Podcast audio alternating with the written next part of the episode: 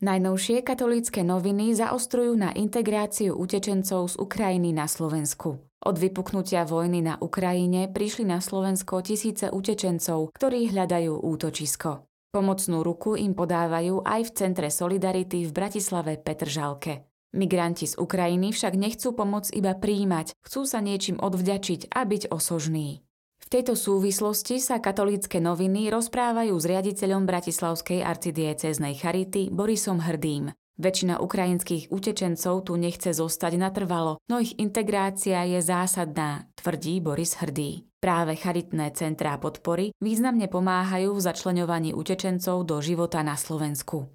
Približujú príbeh Ukrajinky Ľubky Susly, ktorá prišla na Slovensko pred vyše desiatimi rokmi. Jej príbeh je svedectvom prijatia, ale aj toho, s čím všetkým sa cudzinec v novej krajine musí vyrovnávať.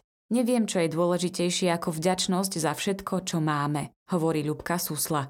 V rubrike Duchovná obnova vysvetľujú, že pokoj vychádza z láskavého srdca a že zmena srdc je dôležitejšia ako zmena zákonov. Stať sa tvorcom pokoja vo svete znamená začať od seba, Nevyhovárajme sa, ale prosme nášho pána, kráľa pokoja, aby nám dal láskavé srdce pre všetkých, s ktorými sa stretneme. Predstavujú misijné veľdielo Pauliny Žarikotovej. Nikdy nenavštívila misijné krajiny a predsa sa stala matkou misií. Francúzska lajička obetovala svoj život v službe chudobným a modlitbe za misie. Stala sa zakladateľkou živého ruženca i diela šírenia viery. Jeho pokračovateľom sú dnes pápežské misijné diela. Paulina Žarikotová bude 22. mája v rodnom Lione vyhlásená za blahoslavenú. Pripomínajú si život a tvorbu Janka Kráľa, básnika a vizionára opradeného legendami. Predstaviteľ romantizmu dielom i životom, básnik revolúcie a revolučný básnik Janko Kráľ bol výnimočný a jeho tvorba dosahovala úroveň európskej poézie. Pri dvojstom výročí narodenia si zaslúži našu pozornosť. Čo prináša májové číslo časopisu Posol? Pápež František sa v rubrike Stále aktuálne slová venuje na nebo vstúpeniu pána.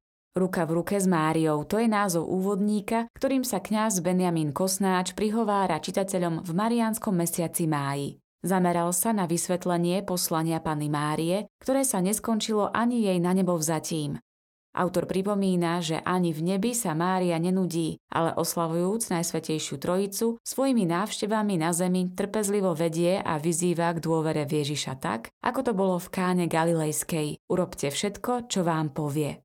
V rubrike Úcta k Ježišovmu srdcu nájdú čitatelia prvú časť úvahy anglického jezuitu Jamesa Fitzsimonsa, ktorý väčšinu kňažského života venoval tomu, aby pomáhal ľuďom rásť v ich vzťahu k Bohu prostredníctvom modlitby. V príspevku Kristovo srdce vysvetľuje, že úcta k božskému srdcu nie je sentimentálnou nábožnosťou, ale i dnes je skutočnou súčasťou kresťanského života a modlitby. V rubrike Apoštolát modlitby pod názvom Mladý v náruči Panny Márie prináša autorka Andrea Eliášová hlboké svedectvo poľskej spisovateľky Márie Vinovskej z francúzského pútnického miesta La Salette. Dotýka sa aj významného odkazu Pany Márie Lasaleckej pre súčasný svet. Povzbudzuje k spoločnej modlitbe s pápežom Františkom za mladých ľudí, aby podľa príkladu Panny Márie odvážne verili a ochotne slúžili.